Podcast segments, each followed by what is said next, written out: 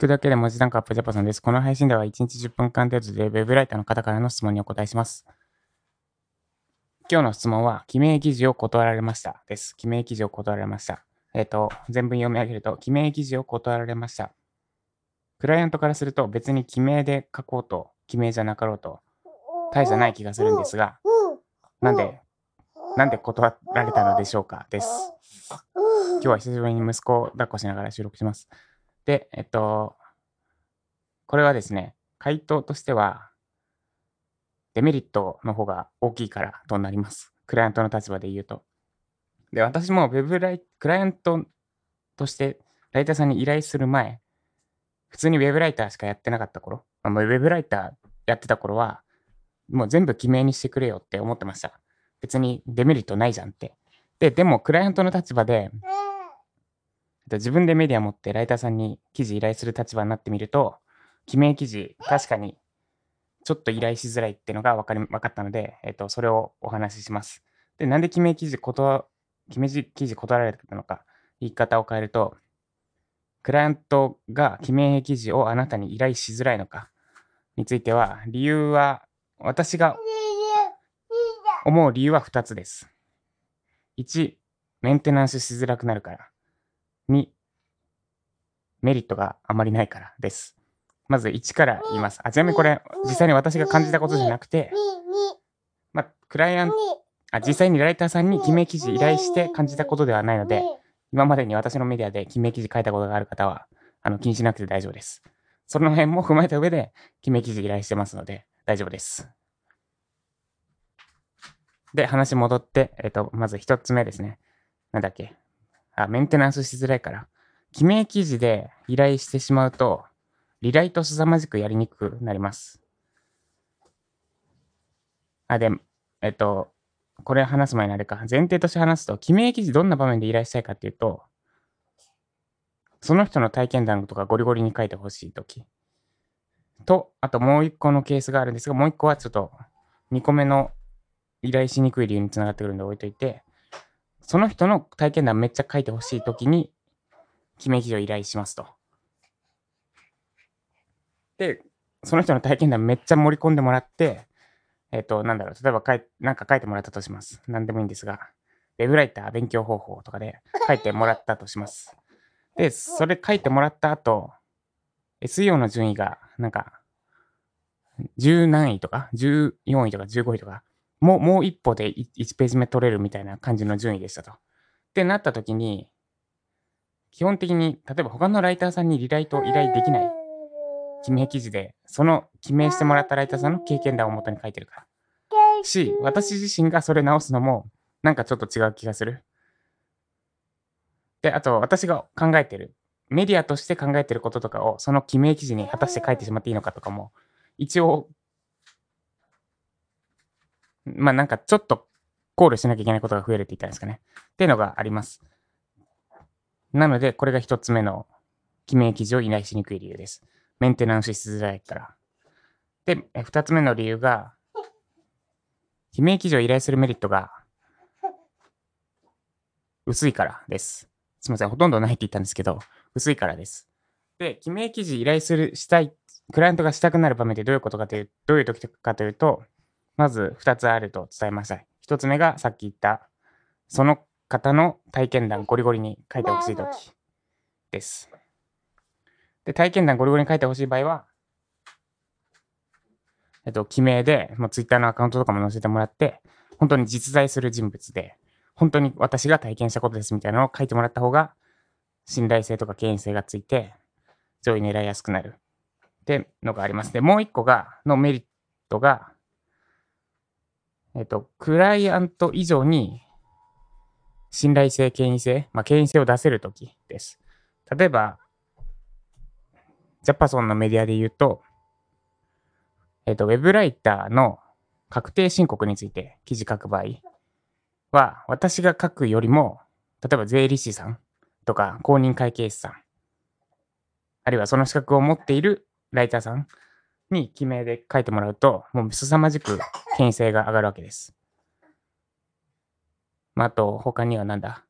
法律系もそうですね。著作権について弁護士の資格を持ってるライターさんに書いてもらう。それいくらかかるんだろう？ちょっと、2桁万ぐらいいきそうですけど、書いてもらうとか。っていうふうに、クライアント以上になんか詳しい権威性を出せる人に依頼する場合、それはめちゃくちゃメリットになります。で、なんで、えっと、クライアントからライターさんにそう記名記事依頼する場合、基本的にこの2番目のメリットがあるなら、もう文句、文句つけようがありません。これは絶対に依頼した方がいいんですが、1、前者の場合、その体験談ゴリゴリに書いてもらう場合は、デメリットがつきまとう。つまり、メンテナンスしにくくなるっていうデメリットがつきまといます。違うな。どっちにしろデメリットはつきまとうのか。これ、ちょっと話整理できてなかったですね。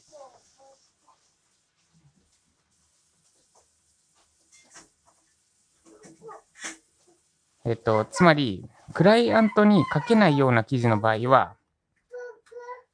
書けないような記事で、クライアント以上に権威性出せる内容の場合、絶対に記名記事で依頼することには意味がありますと。で、その内容を直すときも、私、例えば、経理？経理じゃないわ。フリーランスのウェブライターの確定申告のこととか、私が書くよりも、リライトするにしても、新規で書くにしても、税理士なり公認会計士の資格持ってる方に直してもらった方が絶対に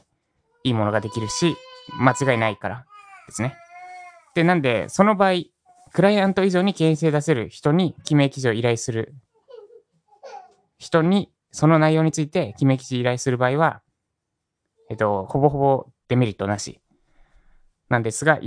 そうじゃない場合は、正直デメリットとメリットの天秤になります。で、メリットって何かっていうと、その方の体験談ゴリゴリで書いてもらえる。で、デメリットは、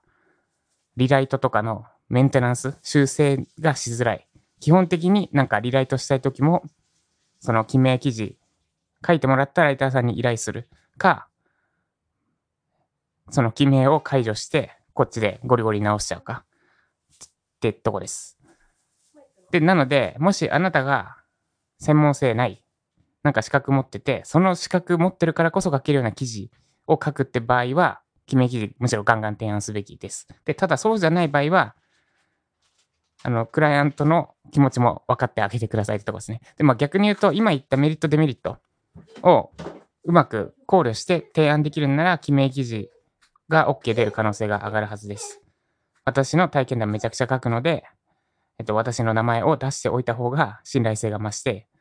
上位取りやすくなると思いますって提案するとかですね。あるいはデメリットを消すために、で、まあ、あの、今後、なんか、リライトしたい際は、私が、受け負いますとかですね。えっと、相談したタイミングで、1ヶ月以内には、どんなに忙しくても1ヶ月以内には、まあ、これは言い過ぎかな。2ヶ月以内とかですかね。2ヶ月以内には対応しますとかですね。とか、それぐらいの覚悟を持って記名記事書くようにするといいです。でちなみに、記名記事なんですけど、ライター側のデメリットもあります。メリットしかないって思ってる方にお伝えすると、あ今、今お話ししたのは、クライアント側のメリットデメリットでしたが、記名記事のライターにとってのメリットデメリット。まあ、メリットは言わずもがな実績になるところですね。この記事私が書きました。っていう何よりの証拠になる記名記事は。で、デメリットは、昔の記事の場合に逆に、なんだろう、良くない実績にもなり得るってところです。その人の名前でググりました。で、めちゃくちゃ前に書いた記事が、なんか、えっ、ー、と、検索の、Google 検索の一番下ら辺に出てきましたと。で、それ見たら、なんか微妙な記事だったってのが起こり得るってことです。記名記事書くんと実績になるんだけど、あんまり昔の記名記事とかは質が下が、今よりも質が、今の、今書ける記事よりも質が下がりかねない。から、実績にめちゃくちゃなるんだけど、えっと、時間経った後とマイナスの実績にもなり得るってことです。そして、その記事リライトすればいいじゃないですかって思うかもしれないですけど、そのリライトにはクライアント、その記名記事書かせてもらったメディアのクライアントの許可が必要になるので、簡単には直せない。で、しかもそれ、こっちから直したいですって言って直すことになるので、基本的に報酬も交渉権がないって言ったらいいんですかね。報酬もあまり期待できない。まあ、基本的に無料でやるのかな。無料でいいので直させてくださいっていうのが一番確実ですかね。って感じです。なので、まとめると、まとめると、記名記事にはクライアントにもメリット、デメリットがあり、ライターにもメリット、デメリットがあります。まず、クライアント側のメリットとしては2つです。1、体験談とか、その人にしか書けないような内容を書いてもらう場合、信頼性、記名記事にすることで、あ、本当にこの人は実在する人物で、この人が本当に経験したことなんだなっていう信頼性が増して、端的に言うと上位を取りやすくなります。で、2、クライアントには出せない権威性を出してくれる場合、例えば弁護士とか税理士とかが記名記事書く場合は、もうめちゃくちゃ、もう説明不要なぐらいメリットがあります。で、一方でデメリットはメンテナンスしにくいことです。まあ、ただ、クライアント自身がメンテナンスしにくいような内容の場合、それこそ弁護士とか税理士しか書けないような記事の場合は、このメンテナンスしにくいはデメリットとじゃなくなり、デメリットじゃなくなります。ですね。で、えー、ライター側の記名記事のメリット、デメリットは、メリットは実績になるです。で、デメリットは古い実績の場合、マイナスに働きかねない。と、あと、メンテナンスしづらい。結局、結局あれですね、記名記事は、クライアントもライターもメンテナンスしづらいってデメリットが出てきます。ということで、この辺も踏まえた上で、クライアントに記名記事を依頼するなり、あるいは、クライアントの記名記事を提案しましょう。なんで、あの、初めのうち、初心者のうちというか、まだまだ実力、伸びしろあるなって自分で思ってるうちは、むしろ記名記事はあまり積極的に狙わなくてもいいんじゃないかなってのが私の意見です。理由は今、さっき言った通りで、あんまり昔の記事で記名を書いてあんまり初期段階で記名を、記事を書いてしまうと、えっと、なんて言うんでしたっけ、こういうの。過去の、過去の財産じゃないですけど、その微妙な記事が記名記事として永遠に残ってしまう可能性があります。ということで、以上、記名記事の、まあ、クライアント、ライターそれぞれの立場でのメリット、デメリットでした。最近ちょっと長くなりがちですね。えー、この配信が参考になった方、いいねお願いします。まだフォローいただいてない方は、財布のアプリにインストールしてフォローしてみてください。もっとジャパソンさんから聞きたい、知りたい、学びたいという方は、ユーデミのコース受講してみてください。概要欄にリンク貼っておきます。ということで、今日は、私はライジャパの収録を多分最、今日で終えられるかな。今日の収録をもって一通り一旦完成ですね。まあ、まだ追加コンテンツ、追加で足さなきゃなと思ってるコンテンツもあるので、完全に完了ではないんですが、今日か明日ぐらいに一旦本筋のコンテンツは収録完了となる予定です。で、プラスアルファでクライアントワークやっていきます。で、クライアントワークが実は最近じゃないですけど、あの、始まると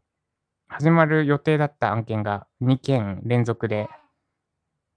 始まらなくなってしまって。で、なんで、もしかしたらちょっと暇になるかもなってとこでどうしようかな。今、今お付き合いしてるクライアントに対して追加提案するか、なんか案件、案件、久しぶりに案件探しに、案件探しに動くか、むしろ、その余ってる時間全部自分のパネルとかメディア構築に当てるかとかですね、を検討中です。ということで今日も、まあ、あらゆることにはメリット、デメリットがありますので、両方を認識した上で、あと、相手の、相手にとってのメリット、デメリットも把握した上で、何かをやるようにするといいことがあるはずです。ということで、今日も頑張っていきましょう。以上、ジャパソンでした。